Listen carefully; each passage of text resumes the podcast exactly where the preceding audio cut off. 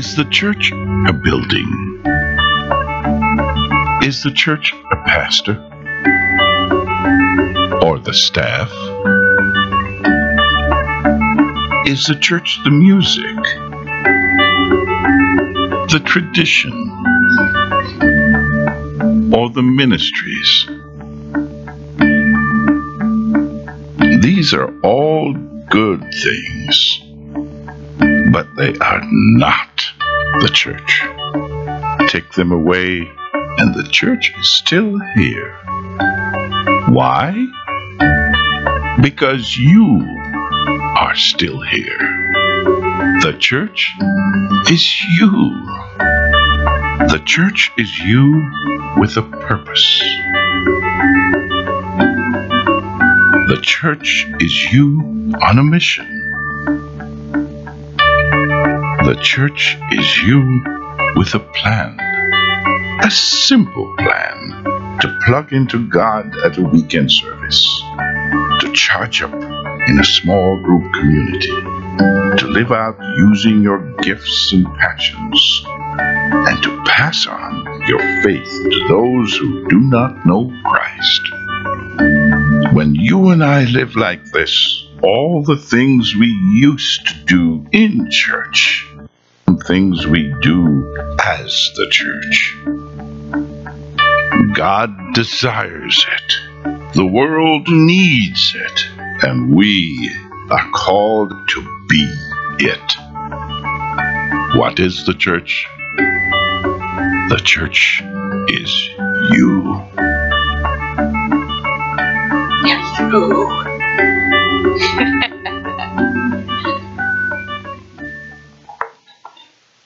All right, turn with me in your Bibles to Ephesians chapter 4. Ephesians chapter 4. Today we're wrapping up the series Becoming the Church. But before I jump into just giving you uh, a summary of what we've covered over this series, um, today is Palm Sunday. Today is the day that seemed like the whole world was celebrating uh, the long awaited king coming into Jerusalem. Yay! Hosanna, Hosanna, Hosanna. And yet, do you know what his first official act was as king? When he got into Jerusalem, he cleaned house. He went to the temple and he cleaned house. Why? Because the church is to be his body. And his body wasn't acting like it was supposed to, like it was designed to be. And he went in and he cleaned house. So before we get into the wrapping up this series because we're talking about the church. What is the church? What is the body of Christ? What are we supposed to be? Sometimes when you set through a message, you might feel like not just your toes are getting stepped on, but you feel the end of a, a long whip and the hitting you.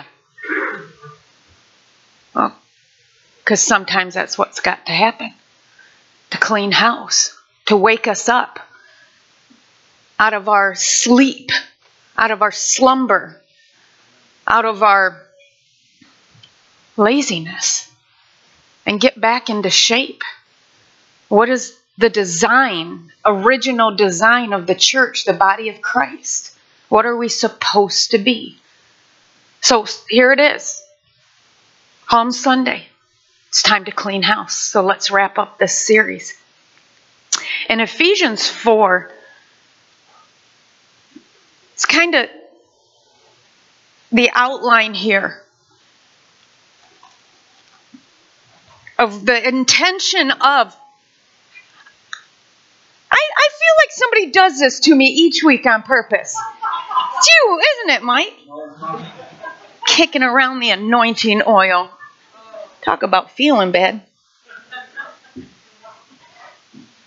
You, you ever look at things in the church like you've never been in a church?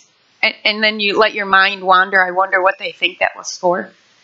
Do you know I was sitting there and I saw all these little bottles up here? And I thought, I hope they know that's not booze. Just need a little sip. Keep going. Sorry, my mind does wander. You know, in the baskets, they wanted to put baskets up here to put some notes and stuff in. And I'm like, no, because somebody coming in will think we have snakes in those baskets. Again, my mind wanders, but this is it. Ephesians 4, this is this is the design. This is the reason that sometimes you'll feel that you know, the cleaning house of what are you doing? Wake up. Come on. This is why. So if we read in Ephesians 4, starting at verse 11, it says, It was He, Jesus, it was He who gave some to be apostles, some to be prophets, some to be evangelists, some to be pastors and teachers, to prepare God's people for works of service, so that the body of Christ may be built up until we all reach unity in the faith and in the knowledge of the Son of God and become mature, attaining to the whole measure of the fullness of Christ. Then we will no longer be infants, tossed back and forth by the waves and blown here and there by every wind of teaching and by the cunning and craftiness of men in their deceitful scheming. Instead, speaking the truth in love, we will in all things grow up into Him who is the head, that is Christ. From Him, the whole body, joined and held together by every supporting ligament, grows and builds itself up in love as each part does his work. That is what the church is meant to be. That's why at times you'll feel your toes get stepped on in the whoosh, the end of the whip. It's like get in line. Everyone doing their part. We shared a couple weeks ago that the statistics say that 85%, 80%, 85%, I was just saying 85% in there, so I'm questioning myself. 85% of the church body is inactive, is not actively engaged in ministry. That's a that's a quadriplegic body of Christ. It just doesn't make sense. It doesn't make sense. Here Christ, the healer, the God of all, Lord of all, is forced by his own people to sit in a wheelchair It's not what he intended for the body. Look at this. Leaders prepare God's people to do works of service, not do the works of the service, and you guys just get to come in and out and just sit there and, you know, eat your little snacks and go back out again. And boy, I wish they would have done this. I wish they would have done that.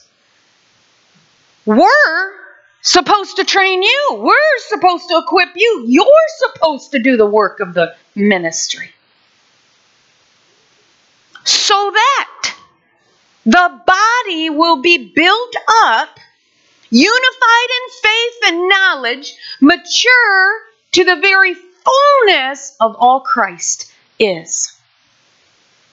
Then we won't be immature and misled by the lies of the world. Do you know the longer I'm in ministry, the more I realize I should start taking statistics myself? Because I can assure you that the most complaints I get, the majority of the complaints I get, are by people who are not actively involved in ministry.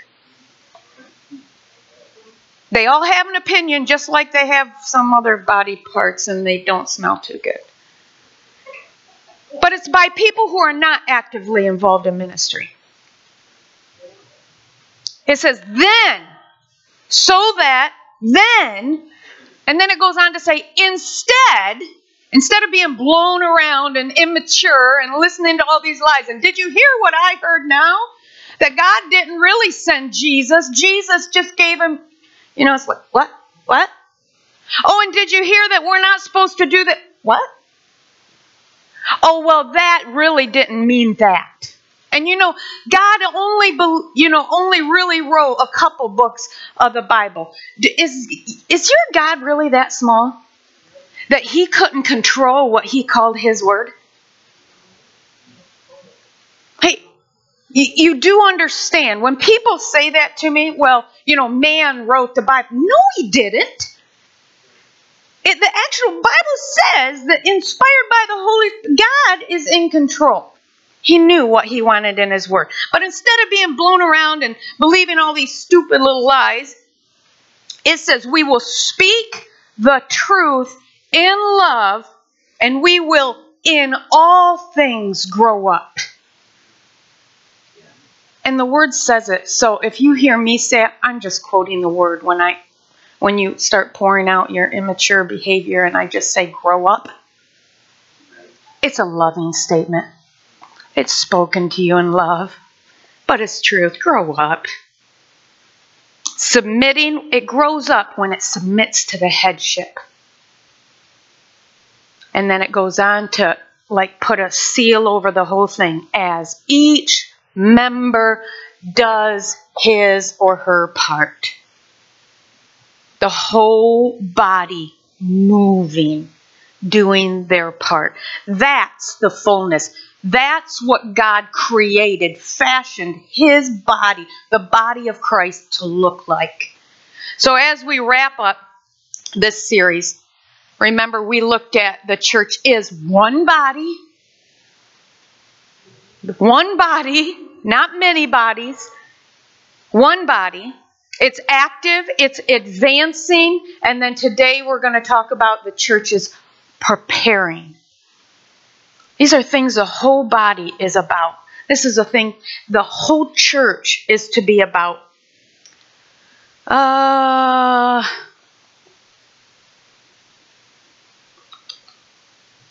church is not something we do, it's who we are together. We are the church, the body of Christ. We looked at first two weeks, we looked at Romans chapter 12 and what does it mean to be a body when all the different parts come together under the head. That's what it means to be one body. And then the second week we looked at the how the church is to be active. So we looked at the end of Romans 12 and how there is listed 12 or 14, I can't remember, different acts of love because love can't be expressed without actions. So you can't say I love you and not do anything for the individual. It has to be expressed through actions. And then last week, like I said, we we talked about the church needs to be advancing, but we cannot be a powerful, advancing church without God's power. Powerfully working through us. It's Him. It's Him. Greater is He that is in me. The He is the Holy Spirit. It says the same Spirit that rose Christ from the dead dwells in you. He is the He the Holy Spirit is the He. So last week we prayed and we had everybody come up and we prayed that you'd be filled with the Holy Spirit. How many were filled for the first time with the Holy Spirit last week? Lots of hands not going up. How many are already filled with the Holy Spirit? Oh, well, then I can really get after you guys.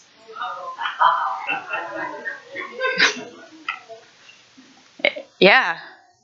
We've got 95% of you or more already filled and already Christians locked into God. There's no, I don't have to tiptoe around a thing this morning. I'm feeling good. Remember the key point, the key point we were driving home last week is that going to church will not change the world, but taking the church to the world changes everything. That's the advancing that we need to be. Wherever that is, do you understand? It's at your job. It's at the grocery store. It's at the gas station. It's wherever you are. It's take because you are the church. Do you understand? That's why my cry in my heart is that get in God's presence every day because then you carry His presence. You carry His presence so you don't have to go and preach a three point sermon and then ask for an altar call. You just walk into the grocery store and all of a sudden the clerk goes, Can I just tell you something? And opens the door wide open for God. Why? Because the kingdom of God is at hand. It's near because it's wherever you are. Remember, it's not about when you become a Christian, it's not about you getting to heaven, it's getting heaven in you. You understand that this world is not about you. Your life is not about you. Your job is not about you. Nothing you have is about you. It's about bringing heaven through you to earth for a lost, lost world. That if you've got a job, it's because God wants to use that to resource the ministry He has for you and the church. Let's just be honest. I mean, we look around, and if you come in and go out and come in and go out, and you wonder, oh, I just love all these lights, I love this, I love that, but you don't honor God by giving your first fruits. And I don't care if you don't believe in the tithe, if you think that's Old Testament, please give 20%. Please give 30%. Please give 50%. Or like the book of Acts, give it all. I don't care.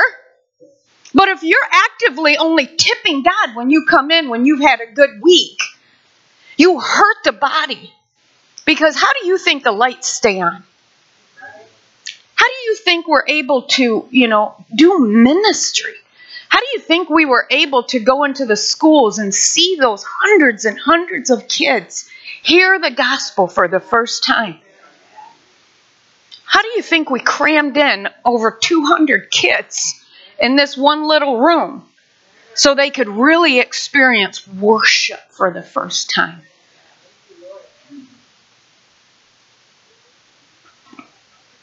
It's not about you getting to heaven, it's about heaven getting in you so that we are an exact replication of God's body, Christ's body on earth. The church, here it is. So here's week four. The church should always be and actively be preparing. Preparing. Preparing for today, preparing for tomorrow, and preparing for the Lord's return. It's a three point message and the three point message. Three and th- three is the perfect number. Three is eternity. Preparing for day. Today, Jesus taught, give us today our daily bread. Give us today exactly what I need. Every day I, I wake up with that prayer God, give me everything I need for today. And we were talking about this Thursday night. My cousins came over and we were just sitting there and we just we just toss out the Bible and just not toss out the Bible. I mean like set set what we've been reading right? On set it before us and you know what have you been getting blah blah blah blah blah. And we talked about this that too long we've eaten what's come into our own hand for so long that the minute we try to believe for something i don't even know if we try to believe for something We've just eaten hand to mouth for so long, taking care of ourselves, taking care of ourselves, that when you hear, oh, somebody, hey, can you believe that God wants you to be? No, He must not want me to be wealthy. He must not want me to have that. He must not want me to have a nice car. He must not want. Why? Because you can't provide it for yourself. So you think that that limits God. Give us today our daily bread. God, give me everything I need today to fulfill today. That's a prayer to call beyond what you can provide. Preparing for today is calling beyond what you can provide. And God, I submit, I surrender to you. I want to see you today. And in that, you have to, have to rely on God, not just for spiritual things. I hear people say that all the time. Well, God, I want to be spiritually wealthy. I, I know God's calling us to do this or do that, but I know it, it that just meant spiritually. physically, emotionally, spiritually. He wants everything of you, all of you. And He wants everything of you and all of you yielded to Him. So we need to be preparing for today. We need to be preparing to hear God. You understand He wants to, the Holy Spirit in you can direct your every step. Do you believe that? Did you read that? That the steps of a righteous man are ordered by the Lord. He prepares for me every step where I, well, am I supposed to cry? Oh God, what am I supposed to wear today? Of course, I should have prayed that because boy, is there a mess on my bed right now. You ever have one of those days, lady, where it's like everything you grab and try to put on, it's like, nope, not that. And you threw that on the bed and you threw, it, and I got a mess on my bed. Men, just a word of advice. If you ever walk into the bedroom wondering why, honey, are you running late today? And you see a lot of outfits spread out on the bed, walk away. Shut the door, walk away. Just get away. That's that's some free advice for you right there. Anyway, Maybe I should have prayed that. Lord, what am I supposed to wear? Anyway. But no, it's not a, you know, stop, oh Lord, you know, do I go left or do I go right? Where do I go? Where do I go? Because in, I think it's in Isaiah. Did I write it, write it down? Yeah. Isaiah 30, 21 says, He will always be the voice behind in you, telling you which way to go. I love that scripture. But if we're not listening, la, la, la, la, la, la, you know, I want to do this, I want to do that, I want to do this. But if we're constantly preparing our ears to hear, you will hear him speaking. And he'll tell us which way to go. So prepare to hear, prepare to believe. Those who are believing for nothing are receiving nothing, and then they get up on their soapbox and exclaim, See, God doesn't do this anymore. See, I went out last night and I got drunk and I didn't get smited by God's hand, so it's okay. I can do that. See, I, I went out and I did this or I did that, and you know, nothing happened. See, those who are believing for nothing are receiving nothing. And then instead of testing and approving of God's perfect word, they test and disprove God's word. See, I knew it. See, I, I, I don't have to do this. I don't have to do that. I, I'm okay. My family's okay. God doesn't mind if I do this. God doesn't mind if I do that. You ever think that it might just be God's patience and love for you? That He doesn't smite you? I mean, imagine if we were living in the Acts church like we're supposed to be, and you do finally say, because everybody else is selling their possessions and their houses and bringing the full amount and laying it at the apostles' feet for the distributing of the ministry and the work of the ministry, and yet you think, well, I'll just save some back for myself, kind of like an Ananias and Sapphira. And I'll bring the rest and here, give it. And the, hey, is this the full amount that you got for your seat? Yes! Why? They wanted the world and the church to know how righteous they were. They wanted to look just like everybody else. And what happened? Boom! Dead. You know why? The warning was you're not lying to me. You're lying to the Holy Spirit. You're lying to God, trying to get away and look like you're some righteous person. Well, what if we live like that? And then the wife comes in. Honey, is this what your husband got and you got for the land? Well, yes, sir.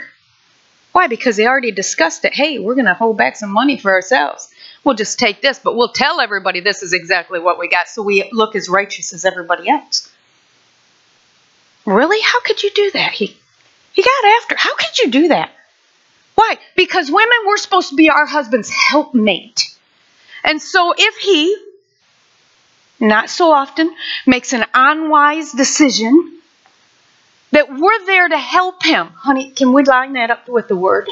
It, it, do you think that that's what you know we should do? That's helpmate. Oh, you're right, honey. You're right. We shouldn't do that. You know, because the apostle said, wasn't it yours to begin with?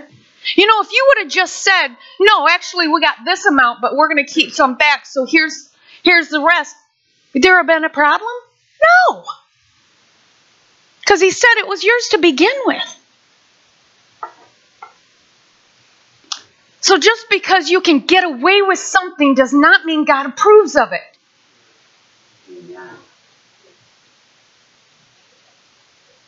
Too many people are allowing their lack of validation to be their foundation of unbelief.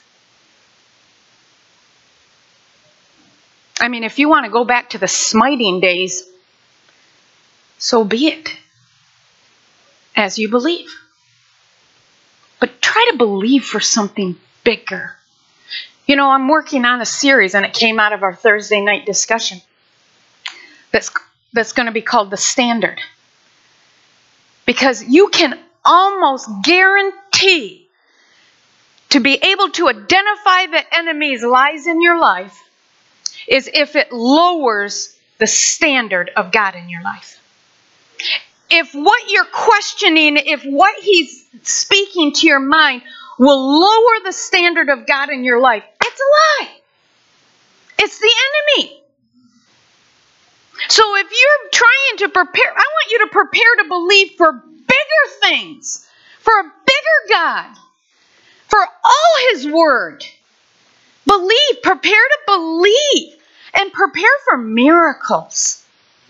Come on, make room for God to come in every day. Make room. Put God, like it says, to the test. Not that we're testing God, but He says, I want to show myself. I want to show myself strong through you. But if we're constantly just taking care of everything ourselves and then we go home, oh God, be with me tomorrow. He's like, I was with you today, but you just ran over me the whole way. You forgot me, left me in the dust. You know, I was there when you were talking to your friend and he had a problem, and I was saying, hey, say this to him. You weren't listening. You weren't believing I wanted to use you to touch his life. I had a miracle waiting for him through your hands, but you didn't wait for me. You didn't make room for me. We need to prepare for miracles, prepare to hear, prepare to believe, and prepare for miracles. Don't be so hyper focused on just keeping your head down and getting things done, getting your groceries, that you lose sight of who's right in front of you. I had to, I mean, I repented to God. I repented to my, you know, my cousins when we were talking about this. I went, jumped in, I jumped in my car, ran to Shop and Save, ran through, grabbed some things, got in my car, heading back home, and all of a sudden God just seized my heart and said, You never once looked up at anybody. And I just wept. I'm like, God, you're right. What am I doing? I mean, how many people did I pass by looking at my list and, you know, checking off my list and grabbing things off the shelf that you had a word for? And I was so hyper focused on my own little world that I missed them. Make room for God daily. Do you understand that? Daily. Because it's not about you. Oswald Chambers says, make room for God. As servants of God, we must learn to make room for Him, to give God elbow room. We plan and figure and predict that this or that will happen, and we forget to make room for God to come in as He chooses. Would we be surprised if God came into our meeting right now? Or into our preaching in a way we had never expected Him to come? Do not look for God to come in a particular way, but do look for Him. The way to make room for Him is to expect Him to come, but not in a certain way. No matter how well we may know God, the great lesson to learn is that He may break in at any minute. We tend to overlook this element of surprise, yet God never works in any other way. Suddenly, Suddenly, God meets our life when it pleased God. Keep your life so constantly in touch with God that His surprising power can break through in your everyday life at any moment. live in a constant state of expectancy and leave room for God to come in as He decides. Prepare for today. Prepare to hear, prepare to believe, prepare for miracles. That's the way the disciples moved. That's what we prayed for last week, remember? Read it again, Acts 4 and 5. Miracles followed them. Miracles followed them. Prepare for tomorrow. This one's sensitive to me right now, too. Um, preparing for tomorrow means taking care of what you have today well, being good stewards of what He's already given you. I mean, right? You, you've heard your mom say, don't rock back, or your dad say, don't rock back in that chair. Why? Because you'll break it. Well, I don't care. I didn't buy it. So you keep rocking back in the chair. And then it's broke. And then if it's a good parent, he'll make you sit on the floor the rest of the year or years to eat your dinner on the floor. Why? Because you didn't do what he asked you to do. Take care of what he's given you. But too many times we come in and out of the church and, well, it's not mine. You know, do I have to take care of that? No, it's not mine. And we break this, lose that, steal this, take that, and then we don't have it for tomorrow. If we're called as stewards of all God's given us, and this house is his house, then why would we not expect some type of on our rear ends when we don't take care of his things well? And why would we expect God to give us more if we're not taking care of what we have? Again, I pull everything back to how would I relate to my child? I mean, have you as a parent ever told your child, I'm not going to buy you that because you got something just like that at home you won't take care of? Well, you broke the last thing I bought you. Why should I buy you something else? Why why do we think that God is, you know, well, yes, he is all forgiving. Yes, he is all loving. But don't you understand that with that love comes discipline? You love your children enough to discipline, or you should. Why? Because you don't want them to grow up to be selfish jerks. Right? If we're not being good stewards of what God's already given us, why are we expecting for something bigger? Well, we'll take care of it when we have the bigger building. No, if you're not taking care of what you have now. I mean, treating well. I mean, showing honor and respect as stewards of. I mean, I've used this illustration before. If I turned over my keys to Deborah and said, Here's my house, would you please steward my house while I'm gone for a couple months? And I come back and she's throwing wild parties, you know, like she does and there's food all over the place, sink full of dishes. My my things are half broke all over the place. And she gives me back my keys and says, "Here you go." Somebody's going to be in trouble. Right? But we do that to God's house. We do that to God's house and expect him well he just has to forgive us.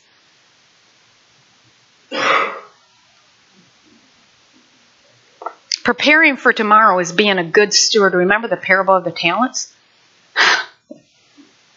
he entrusted to them things, and then he called them to account. Now tell me what you did with what I gave you.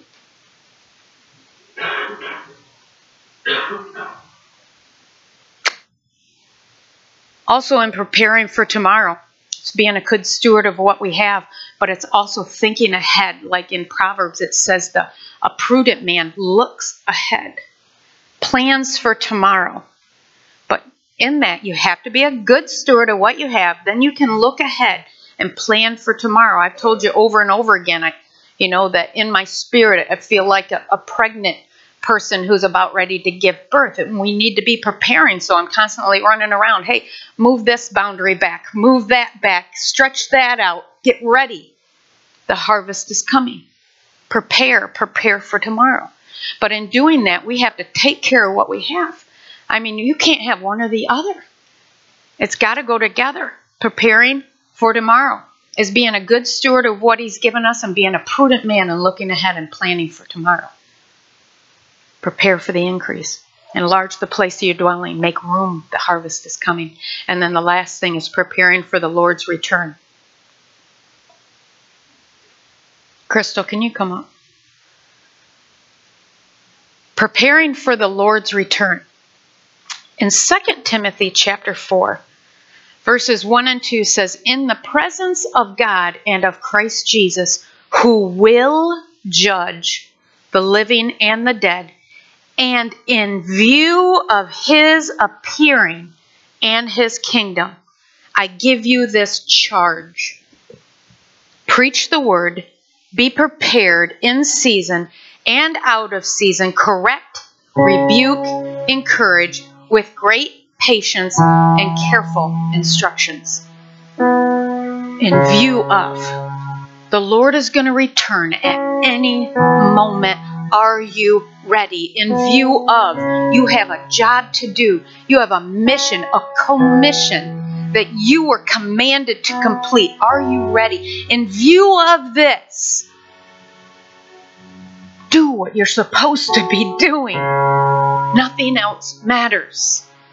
John G. Lake said, The spirit that is anticipating, waiting, and longing, and believing for the return of Jesus as a necessity has become sensitized along in that line, and they will be the ones who will catch the foregleams of the rising sun first. See, because if we shift our paradigm, our focus like binoculars in view of heaven, and that we're going to be standing before a, a righteous judge and have to give an account of everything he's commanded us to do, in light of that, in view of that, everything else is like a filter that what I'm doing today better be with heaven in mind kind of like getting a fix-it ticket. Sorry, I get so practical at times. Anybody ever got a fix-it ticket? Okay, don't raise your hand. No, fix-it tickets are good. You didn't break them. Yeah, kind of. Anyway, a fix-it ticket. The officer writes and said, I notice you have a headlight out. I'll give you, and he puts a date on there. And you come and show your vehicle to me by this day, and I'll sign my name to it, and you can go your way. But this is kind of like a fix-it ticket. God's saying, "I'm I'm giving you I'm giving you," and He didn't tell us when the deadline was. Do this, do this, because I'm going to show up. And like an officer that gives you a fix-it ticket but doesn't put a deadline in there and just says, "I want you to just expect me at any moment." to pop into your house and say, Today I want to make sure you took care of what I told you to take care of what would you do? You'd go out and get it fixed right away, wouldn't you? Because I don't want to pay that fine. Uncle Sam takes enough of my money. I don't want to give them any more money. I'm going to go take care of it today. But that's the imminent return. That's what we're supposed to be living like at any moment. We're talking about preparing that any moment Jesus could come back. Are you ready for that? Ready? Are there things in your life now that you would wish later were not there when you stand before God?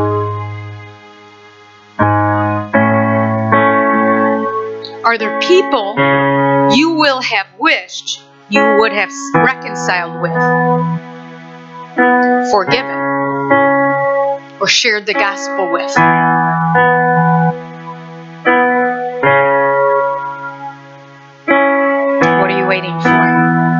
Everything we should, everything we do should be filtered through this lens. Heaven is real. What are you waiting for? Becoming the church, simply put, is living what Christ died for you to be. Not have, not so you can have a joy filled life, even though that's one of the promises. But He died for you to be. Be. Be.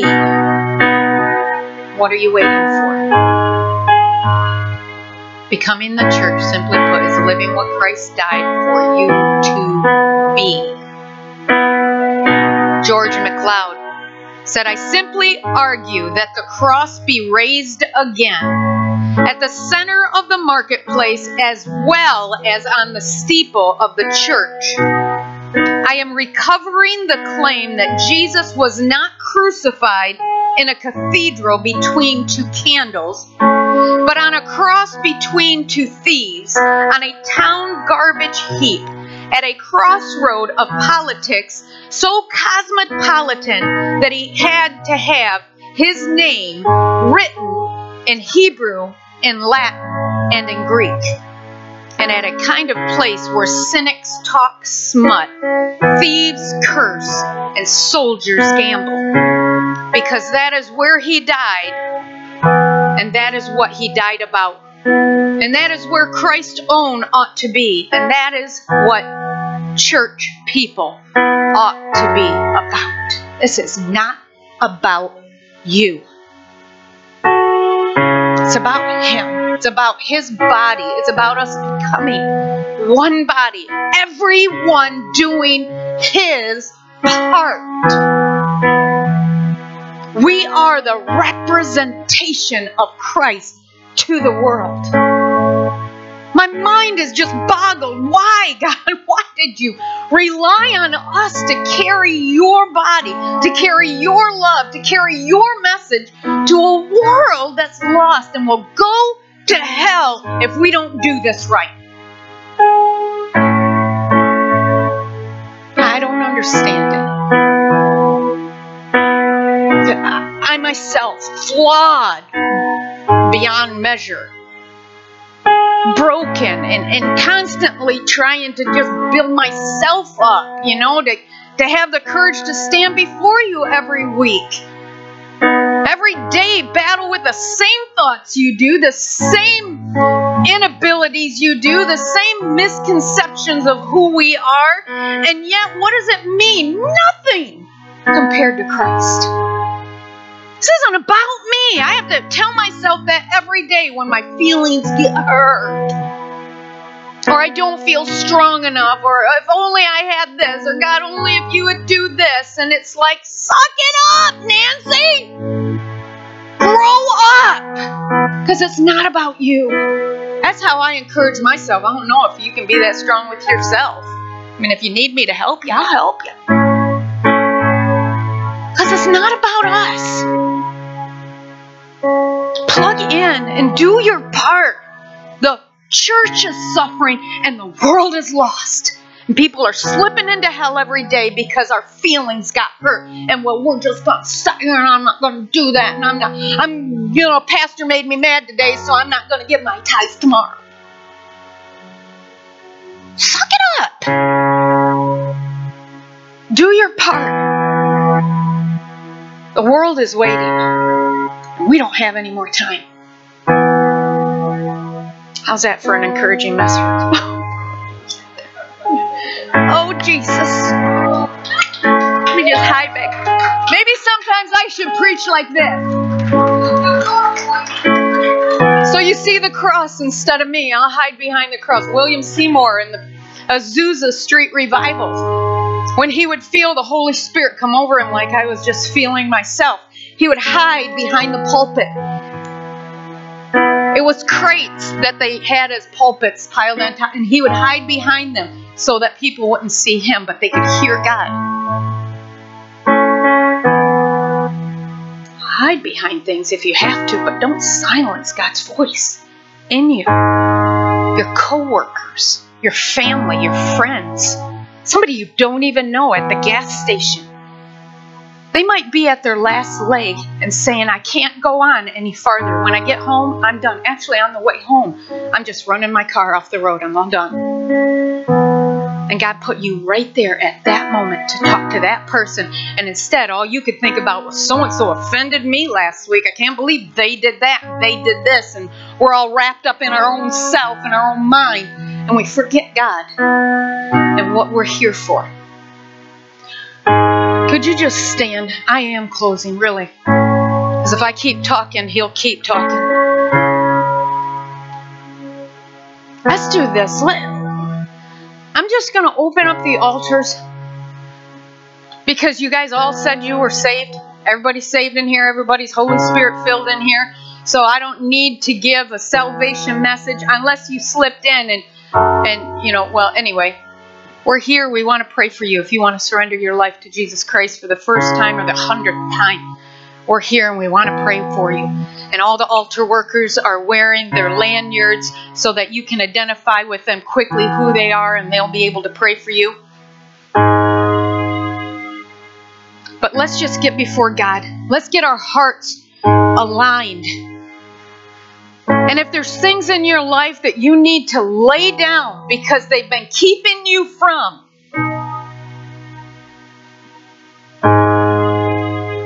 you're supposed to be doing, then do that today. Lay it down. Like Crystal encouraged you earlier in the worship.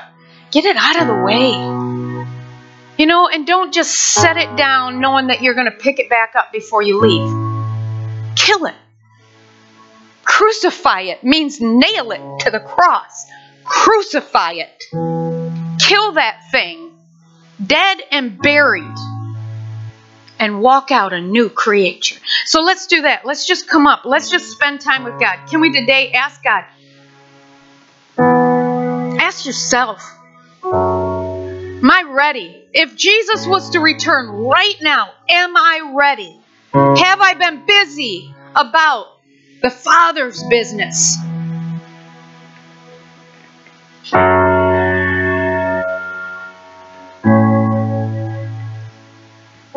Father, we just surrender ourselves to you. Holy Spirit, move, move, move. Move in us, move through us. Point out things in us. Holy Spirit, that's your job. Point things like right there, right there. That's one thing. You keep holding on to that thing. You keep holding on to that one thing. If you just let it go, let it go. Let it out of your hand. Let it out of your hand. I'll pour in you. Holy Spirit saying, I'll pour in you my strength, my power. You are an overcomer. You have been given the victory, but you have to lay that thing down. Lay it down. The word says that if you come to the altar and they are getting ready to offer your gift, and you remember, the Holy Spirit reminds you, you have ought. You have something against somebody else. The Holy Spirit shows you you've been holding for unforgiveness toward this person. You have bitterness toward this person. Or you have a victim mentality. You believe that you're a victim because this thing happened to you in your past, or, or that person did that to you in your past. And you need to let it go. And healing will come. To take care of that first. Take care of that first.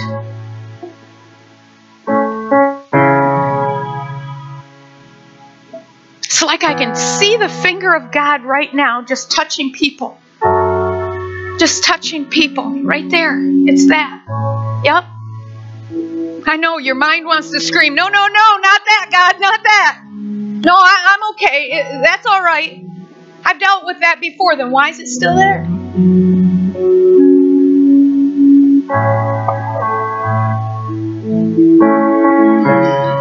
I shared with you before when Brian and I went through our hardest time in our marriage.